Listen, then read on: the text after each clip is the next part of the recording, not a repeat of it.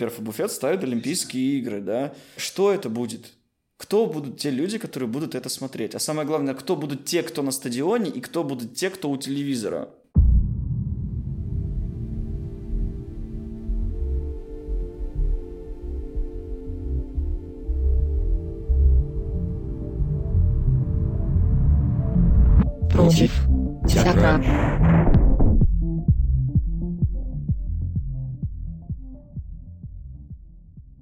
Всем привет, меня зовут Ваня, и это подкаст «Против театра», который мы запускаем вместе с летним фестивалем искусств «Точка доступа». Это фестиваль спектаклей и перформансов в городе, а не в театре, который пройдет в Петербурге с 15 по 30 июля. Сегодня в нашей перформативной студии Артем Томилов, режиссер, или как он себя называет, концептмейкер, один из создателей театральной компании «Перфо Буфет». Тем, привет. Привет, Вань.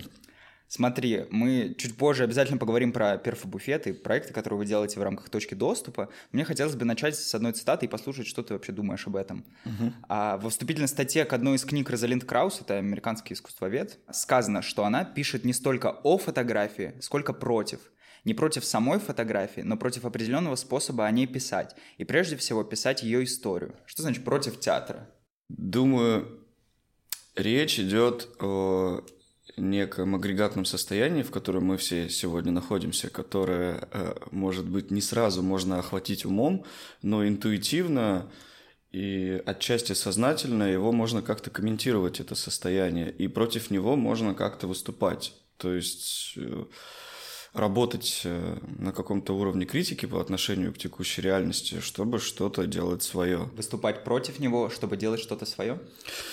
Ну, это как одна, наверное, мотивация, mm. да. Может быть, еще какая-то другая, скажем, есть художники, которые ну, не просто делают э, объекты творчества, но и пытаются их вписать в э, какое-то течение историческое, как человеческое, так и искусство, и тем самым работать над тем, чтобы, э, назовем это, развивать общество. Вот, и можно идти против театра, чтобы театр был. А в свободной программе «Точки доступа» в этом году вы показываете, вы, Перфобуфет, показываете сразу четыре проекта.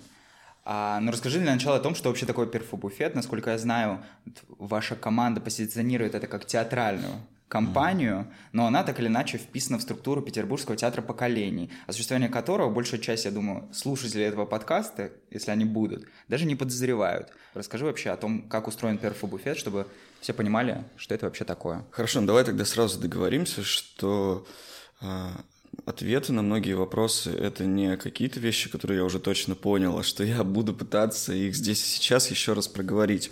Скажем, вопрос, что такое перфобуфет — он уже как-то ну, стоял передо мной, и, наверное, не раз, и всегда я отвечаю по-разному. Но, наверное, есть также и какие-то объективные факты, которые можно описать как историю возникновения такого проекта. Так вот, есть театр поколений, независимый или негосударственный театр – о котором, наверное, все-таки люди могли слышать, если они интересуются негосударственным театром, то все-таки театр поколений находится в каком-то топ-5, я думаю, известных названий. Ну, в общем-то, это один из немногих театров, у которого есть своя площадка. Она, естественно, не принадлежит самому театру. Это коммерческая аренда, где театр оборудовал ее для того, чтобы жить, развиваться, делать свой репертуар и так далее. Я в этом театре существую давно, наверное, уже сотрудничаю лет семь, наверное, или больше. И у этого театра, который когда-то базировался в Петропавловской крепости, а потом вынужден был переехать на улицу Лахтинская, всегда были какие-то свои традиционные внутренние сюжеты. И один из них, например, когда же у нас появится буфет. Никогда не возникал тот человек, который мог бы его организовать, потому что как-никак это все равно маленькая, но концепция внутри другой концепции. Да? И Театр в театре. Те, э, ну, никто не пытался помыслить буфет как театром в театре, но вот как раз-таки мы это и сделали. Почему? Потому что э, когда настал момент, это было полтора года назад, вот здесь давай остановимся на этом моменте, да, это тот самый момент, когда все возникло. Мы с э, моей подругой Таней Псаревой, которая сейчас стала Таней Паксютовой, придумали э, независимую театральную лабораторию, которая называется «Волноведение». Не будем сейчас о ней долго вообще говорить, просто это один из наших проектов, который существует параллельно с перфобуфетом, и на самом-то деле мы называем его матерью перфобуфета, потому что мы придумали самый первый перформанс. Наша лаборатория, она э, структурируется э, такими, как мы называем, точками. Каждая точка – это перформанс, который решает какую-то определенную профессиональную проблему, скажем так. И вот на самой первой точке в день открытия мы взяли площадку «Театр поколений» и поняли, что нам обязательно для первого перформанса нужен буфет. Нам для перформанса нужен буфет. И этот буфет будет необычный, а будет перформативный. Что это значит? Мы поняли, что сама продажа там, алкоголя или э, кофе, она может быть игровой, как, собственно, все в мире. То есть, полагаясь на идею, что, в принципе, любой аспект реальности может стать театром или игрой, мы поняли, что если у нас наш перформанс – это модель театра как такового, то нам нужен еще и буфет. И мы его создали, построили там стоечку. Под это дело у нас была даже а, одна свободная комната в театре поколений. И, в общем, мы замесили это все, и был первый перформанс волноведения, и там был буфет, который мы назвали перфо-буфет, и это была ирония такая, это была такая игра. Вы, например, могли купить себе стопочку коньяка за свою личную аудиоисторию, и буфетчик а, наливал вам этот коньяк, если вы удалялись с диктофоном, а, с нашим диктофоном мы записывали свою историю на заданную тему. И таким образом мы набрали что-то около 15 в тот день аудиоисторий. Но это была такая манифестация, что, собственно, твоя жизнь может стать валютой, которая может тебя согреть, если нужно. Да? Такая простая метафора, в которую очень с удовольствием люди играли. И на следующий день, когда мы сделали перформанс волноведения, мы проснулись и поняли, что было круто, и нам очень все это понравилось, и людям зашло, и было, было очень много людей, и, и все во все с удовольствием играли. И мы подумали, почему бы не продолжать в театре поколений. Во-первых, родился буфет, он может существовать в этом виде, мы можем что-то зарабатывать, экспериментировать с бизнесом, потому что мне тоже всегда было интересно попробовать себя в роли, например, хозяина кофейни. И в то же время мы поняли, что можно играть с понятием буфет. Почему бы не создать вот такой вот какой-то трансгрессивный э, проект, который э, сам по себе будет глубоко ироничным, но в то же время из недр этой иронии может рождаться какая-то новая интонация и новый контент. И тут же, э, обговорив все с театром поколений, с Данилой Карагодским, в частности, получили возможность два месяца протеститься. И эти два месяца занимались вот таким построением системы. Что мы сделали? Мы, во-первых, придумали ассортимент, э, начали дежурить на спектаклях театра поколений, придумали полностью систему, как, как работает буфет в этом месте. Да? А вторым, вторым шагом было, мы сделали первую афишу с двумя событиями, где была читка незаконченной пьесы моей собственной. А, первым событием, а вторым событием было рождение настоящего спектакля. И таким образом у Перфа Буфета еще и появился репертуар в традиционном смысле. Это был спектакль «Call to Godot». Который вот. тоже покажут на точке доступа. Совершенно верно. Это была наша, как мы иногда шутим, наша чайка. Этот спектакль, ну, во-первых, он, ну, он не просто зашел и нам, и нашим зрителям, но и он как бы показал, что вот в этих условиях, вдруг неожиданно сложившихся из как бы полуслучайных э, обстоятельств, вдруг может рождаться вот такой вот уникальный контент, и что, скорее всего, его уникальность состоит как раз-таки в этом вот э, странном контексте, в котором он родился. Против театра.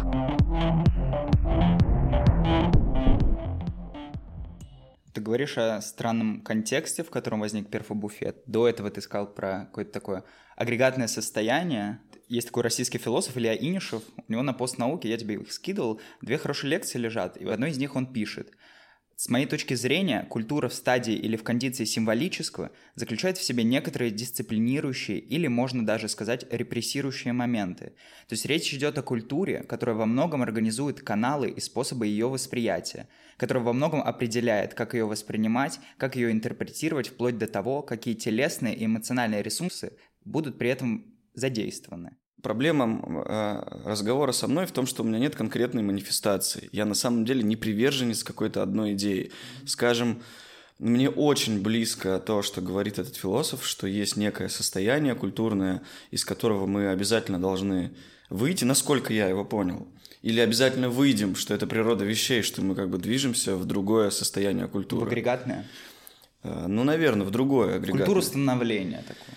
Или мы находимся в культуре становления. Но вот э, куда приведет, да, эта культура становления? То, то ли мы получим новое агрегатное состояние, что, скорее всего, так и есть. Но какое оно будет, мы не знаем. Есть такая идея, что нам надо выйти из сцены коробки куда-то еще да, чтобы вот этот репрессирующий элемент того, что мое тело находится в определенном модусе, который мне задает пространство, первое, и второе, что там производится чаще всего контент, который хочет от меня конкретной реакции и вызвать во мне конкретные чувства. А, и вот эта идея, она мне вроде как близка, и можно сказать, что перф и буфет – это что-то, что-то, что стоит в оппозиции, да, у этой ситуации, но на самом деле это совсем не так. Честно говоря, перфобуфет возник как возможность которая формулируется вот такими людьми, как Инишев, да, и я эту возможность э, смог помыслить, и когда у меня возникла такая возможность, я ее сделал, ну, чисто как увлекающийся человек, как человек, который готов погружаться в некоторые идеи и проверять их. А, не могу сказать, что я на 100% э, культивирую эту идею, потому что мне также близка и сцена коробка. Я много об этом думаю, и стараюсь оставаться все-таки в себе самом. И во мне самом отзывается э, все-таки скорее э, снятие оппозиции между этими возможностями, да, возможностью и коробки, и возможности вне коробки. Поэтому я не считаю, что сидение в кресле так уж репрессивно. И тут хочется вспомнить Рансьера, да, там есть такое место, где он объясняет, почему это может быть не репрессивно. Именно может быть. Потому что как бы это может быть и репрессивно действительно, смотря что делаешь и как. А может быть и не репрессивно, если это сделано хорошо в рамках коробки. Вот я верю, что может быть такое. Может быть, я заблуждаюсь, может быть, нет, но вот э, такова моя вера. Что, в принципе, все, что делается хорошо, то не репрессивно. А то, что делается плохо, то репрессивно. Ну, так вот к вопросу, с которого мы начали, про быть против театра, чтобы дать театру быть, мне кажется, нет? Я против... Э... Знаешь, я против такого способа помысливания э, театра, который хочет от человека, который э, воспринимает какой-либо контент, искусство, ну, чтобы тот его за что-то автоматически полюбил. Ну, как бы некая позиция, с которой все начинается – то есть, если позиция начинается с того, что я хочу чего-то хорошего от человека, то по-любому при наличии определенного мастерства, опять же, и все-таки какой-то мобильности художника, а, может получиться что-то оригинальное. И хоть и в сцене коробки, хоть вне коробки. Да. Мне кажется, что могут настать такие времена, и они уже отчасти настают, когда, знаешь, люди делают сайт-специфик или там еще какой-то тип театра, который тоже может стать глубоко институциональным и встать там на службу пропагандистской машине, например, очень легко. Как только пропагандистская машина, например, разберется, как с этим управляться, из чего это сделано, да. Я пытаюсь, наверное, задействовать сюда два аспекта сразу. Это и этический аспект, и какой-то такой... Очень страшно произносить слово «профессиональный», потому что сейчас все ругают профессиональность. Но, наверное, все-таки нужно уметь что-то делать, чтобы что-то делать. Я даже не знаю, что я подразумеваю под словом уметь, но может быть э, решаться, на, уметь решаться любить? на что-то или уметь любить, да. Ну, то есть быть хоть чем-то наполненным, что станет потом материалом того, что ты делаешь, да, и может быть превращаться авто... вот в этот автоматизм, про который ты говоришь, да, ты создаешь проект, который автоматически рождает, ну, как бы свежую волну. Может быть, для этого не нужно быть профессионалом театра. Против театра. Давай начнем с проекта «Кирпич». А расскажи в двух словах вообще, что это за проект. В двух словах пока очень сложно, потому что это вот тот проект, который я, во-первых, делаю в первый раз, на точке будет премьера. И я прямо сейчас, пока его делаю, собственно, с ним разбираюсь.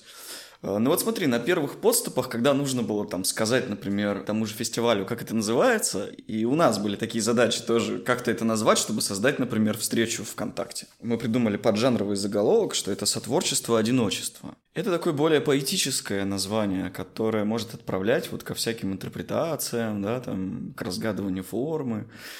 А есть еще другой подзаголовок жанровый, это трансжанровая перфоформа. Да, во-первых, там есть точно э, реалити-шоу, э, там есть вот это искусство в интернете, там есть променадность, потому что люди, которые будут э, по отдельности жить с кирпичом, они будут где-то гулять, это будет их какой-то индивидуальный, непредсказуемый, невыстроенный мной променад, его так можно помыслить да, ну и есть драматический театр, потому что в какой-то момент мы соберемся на площадке Скороход, и я сделаю с ними, не побоюсь этого слова, такой перфо, ну, перфодраматический спектакль. А перфоформа, потому что не могу вот понять, это же не, не спектакль и не перформанс, да, в, по крайней мере в тех терминах, в которых я, с которыми я знаком. Поэтому возникает вот такое вот почти нелепое мультяшное слово, да, и в каком-то смысле мне начинает даже нравиться это. В данном случае мы не знаем, где окажется человек с кирпичом. Это знаешь, как вот кирпич, из него же весь город практически состоит, да, вот непонятно, из, из какой дырки мы взяли этот кирпич, то есть откуда мы вынули кирпич, чтобы возникла дырка, да, и через нее была всосана целая вселенная.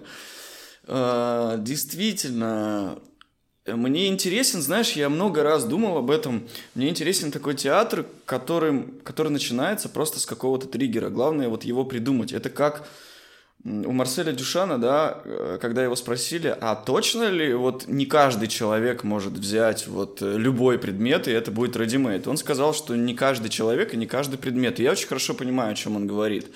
Конечно, это отбор. И тот, кто отбирает, это тоже важно. Вот сайт-специфичность в кирпиче, она не предусмотрена. Я не знаю, с каким пространством мы будем работать. Я знаю только, что мы в Скороходе соберемся и об этом расскажем. Это будет такое как раз-таки, э, наверное, собирающее событие, да, подводящее итоги, как раз-таки позволяющее разглядеть, что произошло. Цитата. Когда образ становится мобильным, когда он становится в известной степени трансмедиальным, он не связан со своим первоначальным медиумом и скользит от одного средства репрезентации к другому. И в значительной степени изображения доставляются зрителю, а не он вынужден прилагать какие-то усилия для того, чтобы оказаться в какой-то символической власти, которую на него должен оказывать образ. И вот это наиболее точно описывает вот эту текучесть формы, кирпича, который будет и в цифровом пространстве, и в реальном переходить от медиума к медиуму, от человека к человеку, потому что человек это тоже медиум. Э, если помыслить кирпич через то, что ты говоришь, мобильность как э, способ получения картинки, как некое самостоятельное складывание картины для себя, то здесь опять же есть в кирпиче две возможности. Как раз кирпич — это манифест снятия оппозиции, потому что первая часть кирпича, она вся про про складывание картинки для себя самого, да, mm-hmm. для, где ты сам складываешь картинку, а вторая часть, она очень конвенциональная. Да. Придут люди, сядут в кресло и будут смотреть на других людей. Но, правда, они будут не просто смотреть, они будут смотреть на людей, которые перед этим, и мы тоже знаем, что было перед этим, да. Против театра. Давай вернемся Э, к спектаклю, который мы уже упоминали, ваш самый первый спектакль «Перфа буфета». Это «Кол ту Гадо», сеанс связи с героем пьесы Сэмюэля Беккета. А что это такое, Тём? Это... Сначала мы называли это перформанс, теперь мы называем это спектакль. Э, можно назвать это еще как-то. Ну, в общем-то, это какая-то форма, э, она родилась тоже из органических обстоятельств перфобуфета. У нас была белая комната. Маленькая белая комната. Нам нужно было что-то сделать. Мы очень хотели что-то сделать. Мы с моим другом э, Ромой Хузиным, который является еще одним э, человеком, который триггерует перфобуфет, сидели э, в театре, делали монтировку на спектакль «Театр поколений». Тогда мы еще работали монтировщиками в этом театре. И просто так по фану, знаешь, как бы набрасывали идеи, да, просто что могло бы быть? Вот белая комната. Ну, то есть Позвать людей, чтобы там 20-25 человек сидели в комнате, можно так. А как еще можно? И, э, грубо говоря, просто исследуя возможность, вот эту а, а, объект, в данном случае белую комнату, и время, что у нас есть целый свободный день, мы как-то случайно напоролись на возможность, ну давай сделаем конвейерную систему, когда зритель приходит по одному на полчасика. И вот серьезно, сначала просто захотелось очень сделать вот такую систему. Э, мы никогда этого не делали. Возможно, кто-то где-то это делал. Мы нет. Нам хочется попробовать. Вот лично нам. Потом мы стали думать, да что же, а что же сделать? Меня, по-моему, Рома спросил, вот я сейчас не могу, может быть, я уже генерирую легенду, но, по-моему, он меня спросил, ну вот что тебе нравится, Артем, вот что ты хочешь сделать? Я говорю, я люблю Бекета, ты же знаешь, я вот люблю его и в каждую его, на каждом новом этапе своей жизни пытаюсь что-то с ним сделать. Ну и вот, ну давай что-нибудь сделаем, прозвучал партнерский ответ. И вдруг совершенно внезапно, там, в четвертом часу ночи, потому что это была ночная монтировка, меня вот прям накрыло, что можно же взять вот этого персонажа Гадо из пьесы «В ожидании Гадо» и просто заявить о том, что он появился, что он наконец пришел. То есть сделать вот этот вот наглый ход. То есть, с одной стороны, это амаш Бекета такой, да, а, где мы не используем его пьесу, да, потому что в нашем спектакле нет пьесы Бекета, но есть текст, сейчас мы к этому придем. Есть текст Беккета? Есть текст Вообще. в спектакле, mm-hmm. да, но нет текста Беккета. Вот, хорошо. Но, но это в духе Беккета, как мне кажется. Ну и вот, собственно, и есть идея спектакля «Гадо здесь». А дальше уже мое чувство, что такое Гадо. И ты знаешь, мы сделали первый спектакль, и вдруг так хорошо получилось. И участники заряженные оказались просто какими-то небывалыми для нас, для всех, рефлексиями творческими и реципиенты мы тогда применили очень так смело это слово в первый раз, потому что мы не осмелились назвать тогда людей зрителями, потому что они вообще ничего не смотрят в этом спектакле. Mm-hmm. Ну, то есть, если только отчасти смотрят сами на себя, как они существуют в этом спектакле. Вот. А, извини, какой вопрос был? Против театра. Все триггеры только о любви. Да, это спектакль Элины Куликовой. То есть у нас такой есть, у нас такая есть задача, чтобы не только я делал спектакли в перфобуфете. Хорошая и... задача. Да, да, да. И вообще, в принципе, перфобуфет — это скорее проект, который должен разрастить до состояния, где очень много художников что-то делают. Просто пока я делаю большую часть работы как концепт-мейкер, потому что вот, ну, что делать? Okay. Вот нас трое человек делают перфобуфет Таня Паксютова, Рома Хузин и я. Ну вот я, я, грубо говоря, режиссер только из нас троих. Хотя скоро у ребят тоже появятся свои проекты в перфобуфете. Ну вот, короче, мы предложили как-то раз Илине Куликовой что-нибудь сделать, и она принесла эту идею. Потом мы стали ее все вместе делать, более горизонтально, скажем так, но она все равно определяет некие концептуальные ветры, которые дуют в этом проекте. Он, конечно, этот спектакль чисто ситуативный. Люди приходят к нам и попадают в ситуацию психотерапевтического приема. Мы называем его иронично перфотерапевтический, да. А, но здесь тоже есть иронический слой и есть слой серьезный, потому что мы стараемся делать это максимально честно, и это и есть одна из глубоких творческих задач для нас.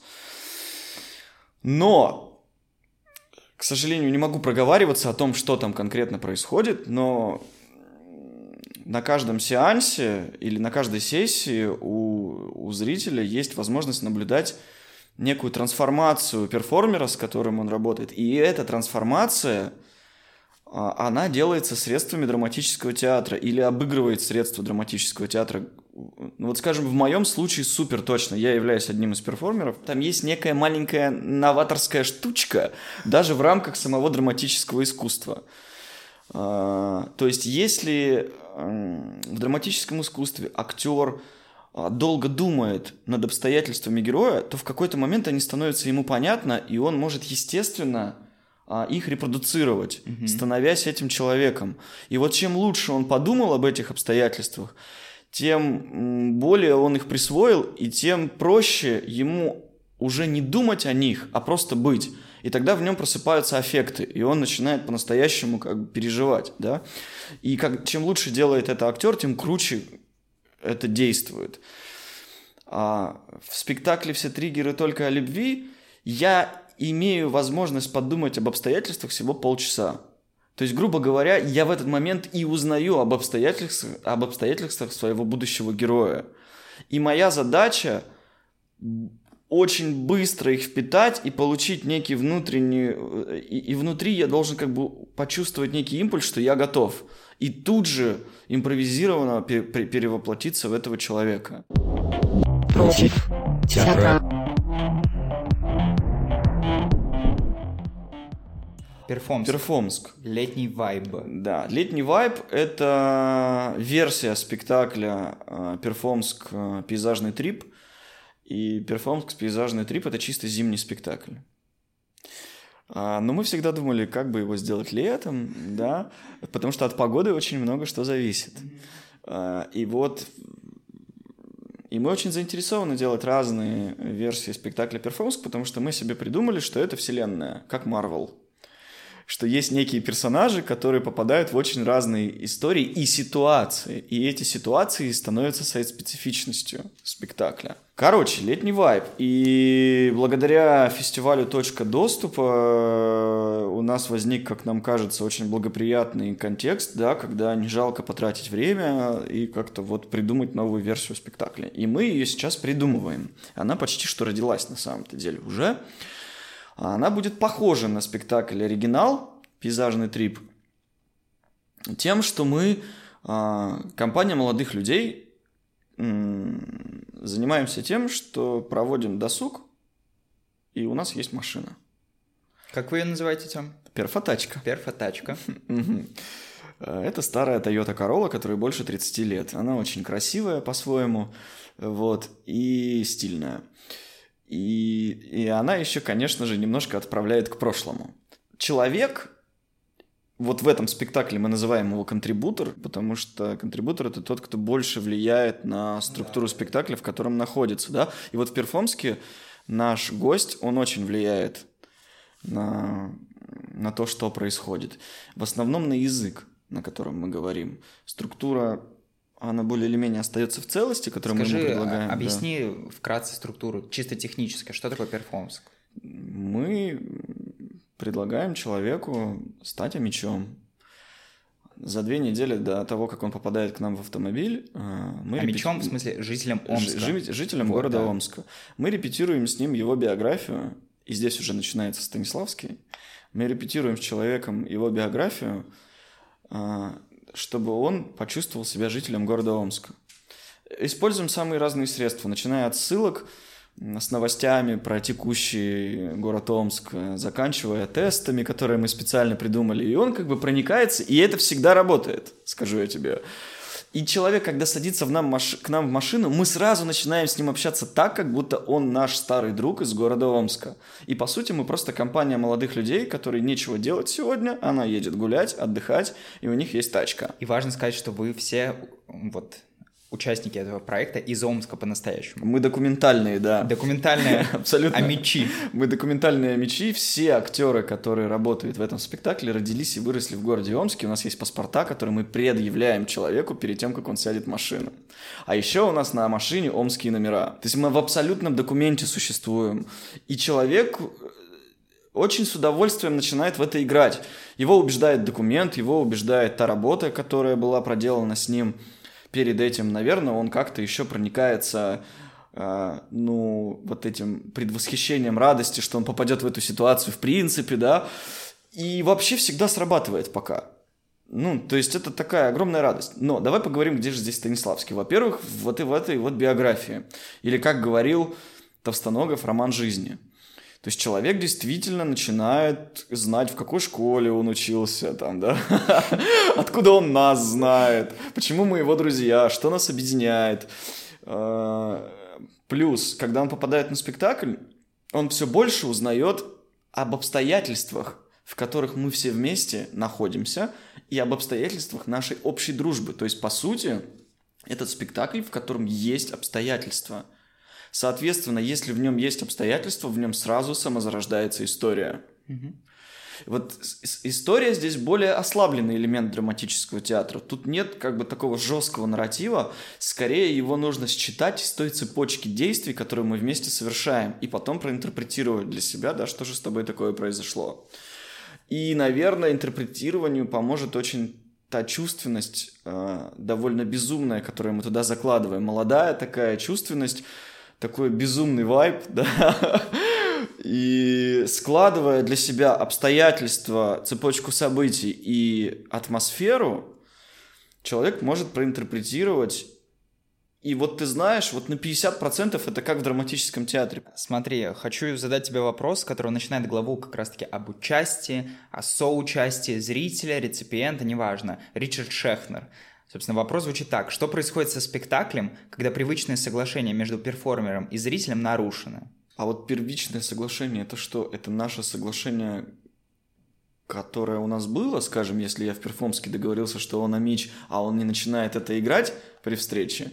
Или то соглашение, которое есть в общекультурном смысле, что спектакль это смотрение в коробку? Я думаю, Шехнер, конечно, говорил про классическую вот эту, про смотрение, про потребление и так далее, да, ну, не в uh-huh. этих категориях, но примерно в это, uh-huh. вот про социокультурный какой-то аспект. Но твой вопрос первый мне гораздо интереснее. Что происходит, если он перестает играть или не начинает играть? Слушай, ну с нами, представляешь, такого ни разу не происходило, то есть может быть, мы делаем все хорошо. Может быть, наш клиент это человек, которому просто это интересно, и он приходит в это поиграть. Ну, то есть все как бы складывается на встречном ветре. Опять же, может быть, э, это происходит потому, что наше предложение пока что происходит в соцсетях, и, по сути, приходят друзья, друзей, друзей, друзей, друзья, друзей, друзья, друзей, да, но это очень широкий круг, на самом деле, нам пока хватает этих зрителей. Ну вот, нас стали приглашать на фестивали, да, мы попадаем в какие-то афиши, я думаю, может быть, когда-нибудь мы столкнемся с такой ситуацией, когда придет какой-нибудь фестивальный зритель, и, и, и бунтанет, мол, ничего не понятно, да, или еще что-нибудь. Не знаю, мы просто пока не переживали таких ситуаций, но мы их моделируем. А, придумывая какую-нибудь структуру, мы думаем, а что если такой человек, а что если такой? И вот мы как-то раз спросили себя, а что если наш а, contributor в спектакле перформ, в Перформск, который купит именно дорогой билет, потому что у нас есть friendly спектакли, когда мы делаем отбор среди наших каких-то друзей или их знакомых, и продаем билет относительно дешево, да. А, есть дорогая версия, инверсивная так называемая, это когда нам можно заказать спектакль. Но вот на точке доступа 5000 стоит? Э, да, но mm-hmm. это низкая цена. Это То есть низкая. она не окупает спектакль. Э, я объясню, почему. Сейчас сделаем маленькое ответвление Хорошо. про деньги, да? да? Потому что вообще мы маленькое посчитали... ответвление про деньги. Маленькое ответвление про деньги. Мы как-то раз посчитали, сколько исходная стоимость спектакля, если, допустим, заплатить всем минимальные за выход, да? У нас же есть четыре актера в машине, есть еще актеры на телефоне. Они тоже все мечи. И мы даже звоним в Омск. Вот. Э, если даже им какую-то премию закидывать, даже если очень маленькую, да, восемь с половиной стоит спектакль. Ну, mm-hmm. конечно, хочется еще и немножко наценку какую-то сделать, да, как это бывает э, в мире бизнеса, еще. пардон. Это 10 хотя бы, да. или 10 плюс с донейшеном с каким-то. Uh-huh. А, но вот так вышло, что мы попали в свободную программу с этим спектаклем, и почему-то, когда я стал называть цену, я почему-то назвал 5. Я думаю, я поскромничал, потому что мы еще робкие и не интегрированы в рынок, да, и просто поступательно, наверное, развиваемся в этом отношении. Ну вот, хотим на следующий сезон, когда придет зима, и мы будем играть пейзажный трип, опять сыграть серию friendly спектаклей. Мы играем их в основном для таких людей, как ты, Ваня. Для тех, кто потом напишет хороший текст, например. А, потому что, ну а как, понимаешь, а как рассказать про то, что Конечно. мы делаем? Потому что спектакль для одного контрибутора. Как рассказать об этом? А нам очень хочется рассказать об этом, потому что мы считаем это каким-то достижением, да, и важно, чтобы это стало достоянием других людей тоже. Может быть, кого-то это вдохновит на что-то, ну и так далее. А, но есть вот еще желание играть для случайных людей. Для тех, которые просто заказали спектакль, да. Это более опасная территория. И там мы моделируем что если соглашение нарушено? Скажем, у нас есть одна модель. Человек начинает очень жестко кошмарить и десакрализировать ситуацию, да. А, мы придумали себе такую версию, что мы начинаем как бы делать первые 20 минут делать глюк. То есть, что все идет так, как и должно идти. Мы не замечаем, что он это делает. Мы продолжаем жить, играть. А, И он превращается в супер традиционного зрителя, который просто видит эту ситуацию, ему, станов... ему, возможно, станет страшно, потому что он сидит в салоне с четырьмя актерами, которые выглядят как сумасшедшие. Понимаешь?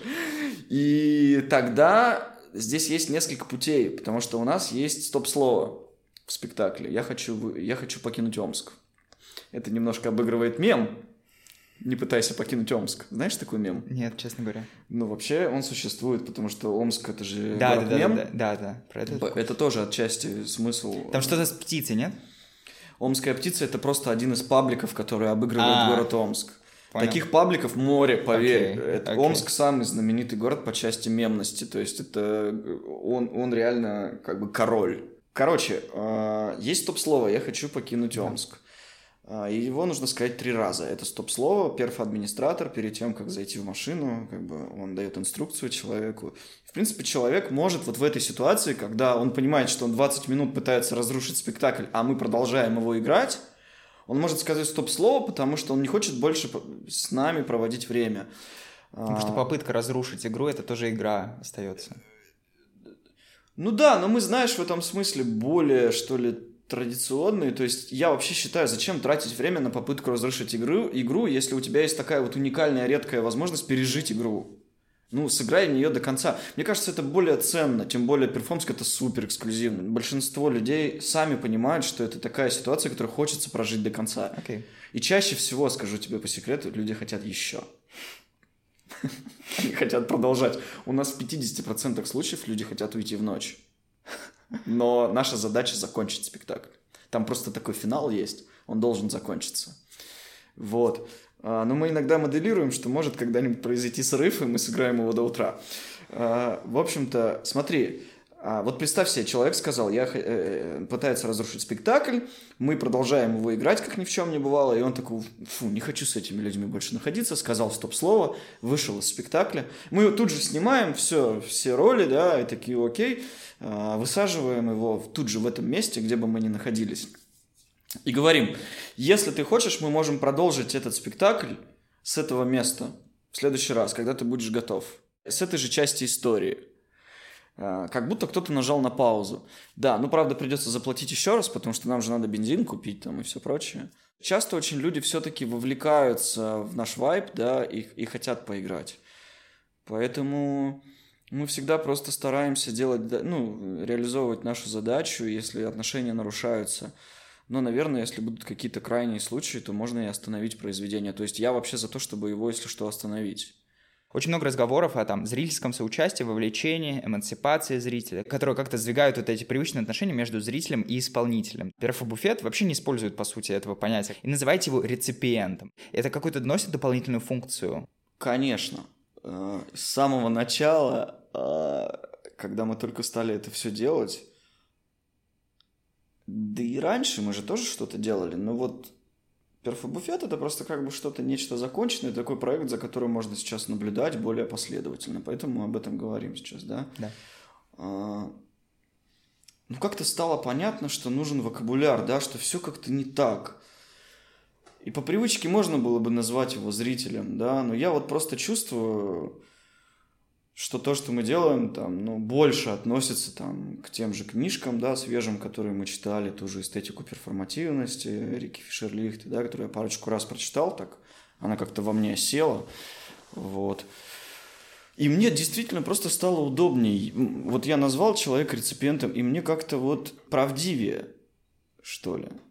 Но с другой стороны, потом сидишь в каком-то другом уже проекте перфобуфета, а зрителю удобнее говорить. А когда ты зайдешь к нам в паблик перформско-пейзажного трипа, ты увидишь, что в шапке написано «Спектакль для одного зрителя, реципиента, контрибутора». То есть вы- выбирай, как бы, кем ты будешь, да? Ну, то есть я не могу даже определиться, кто он там. Скорее всего, там все составляющие есть. Ты и наблюдатель, и, и воспринимающий, и, и влияющий одновременно. М, то есть это такой набор оптик и практик, не смотрения, а взаимодействия со спектаклем. Конечно. Хорошо. И, и каждый раз, ты представляешь, вот каждый раз действительно мы э, переизобретаем в каждом новом проекте, у нас все немножко по-разному называется.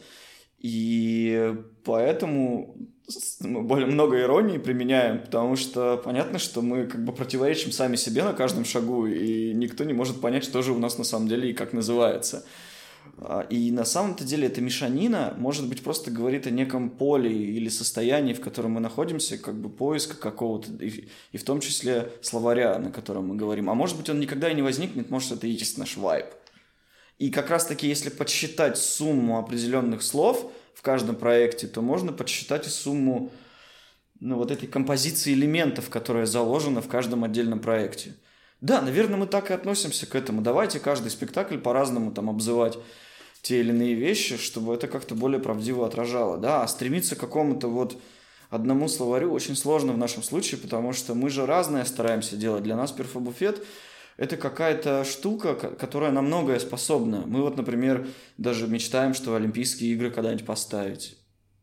Ну, okay. перфобуфет ставит Отлично. Олимпийские игры, да. А, что это будет? Кто будут те люди, которые будут это смотреть. А самое главное, кто будут те, кто на стадионе, и кто будут те, кто у телевизора. Ага. И не будут ли те, кто на стадионе, влиять на то, что происходит в самом действии, и не будут ли телевизионные зрители влиять на тех, кто сейчас находится на стадионе. С помощью голосования, я не знаю, ага. или еще что-нибудь. То есть как мы будем называть это все? Кто будут эти люди, да? Как это будет называться? Что это за вид шоу? А может быть, мы просто придем к тому и скажем, ребят, давайте это просто будет называться церемония. Против театра. Я как-то раз писал э, грант на Выиграли? постановку. Не, не, mm на постановку своей пьесы. И я, я почему-то, не зная, что нужно правильно писать грант, написал это как-то на своем языке. И, по-моему, никто не читал этот документ okay. просто. Ну, мне кажется, что это, это вопрос вот этих вот современных компетенций, да.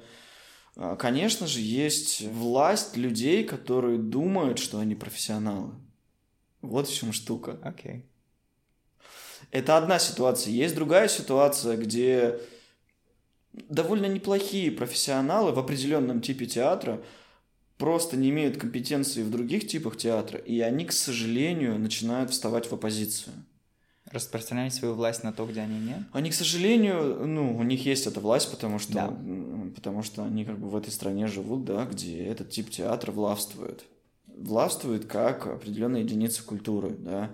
Короче, фишка в том, что, к сожалению, эти люди, которые умеют делать довольно-таки неплохо, да, свой тип театра, они почему-то считают нас за врагов, да, за людей, ну, даже не меня конкретно, потому что я и драматические спектакли делаю, а, но вот людей, которые вообще не делают драматические спектакли, делают какие-то другие спектакли, они их считают часто за каких-то там врагов, называют их непрофессионалами. То есть, грубо говоря, они вообще в принципе узурпируют понятие профессионализма и вкладывают в него какой-то такой смысл, который я бы выкинул оттуда.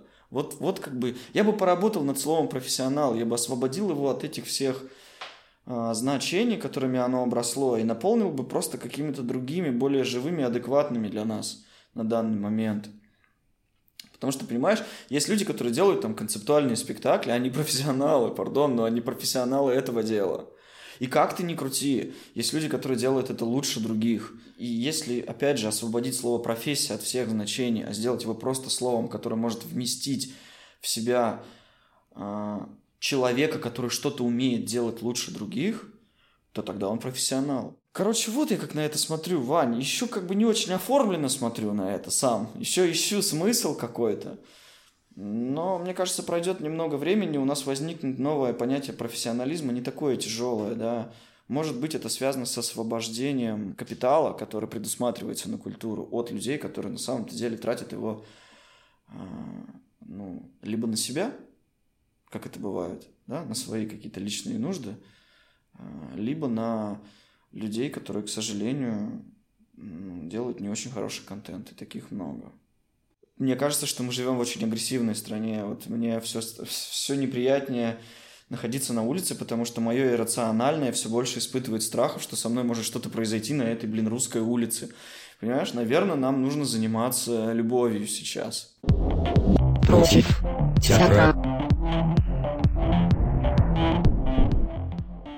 Театральная компания, вот она должна быть энергичной в каком-то своем понимании энергии пусть даже она делает мало, но в том, что она содержит некую энергию современности, она должна быть этичной э, в самом глубоком и широком смысле этого слова, вопреки да, всему, что происходит здесь, на улицах и в политике.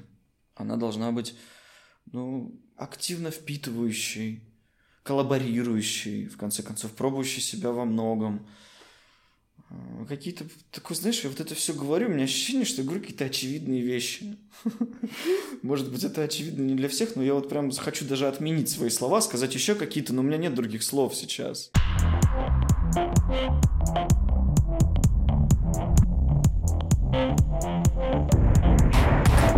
Против театра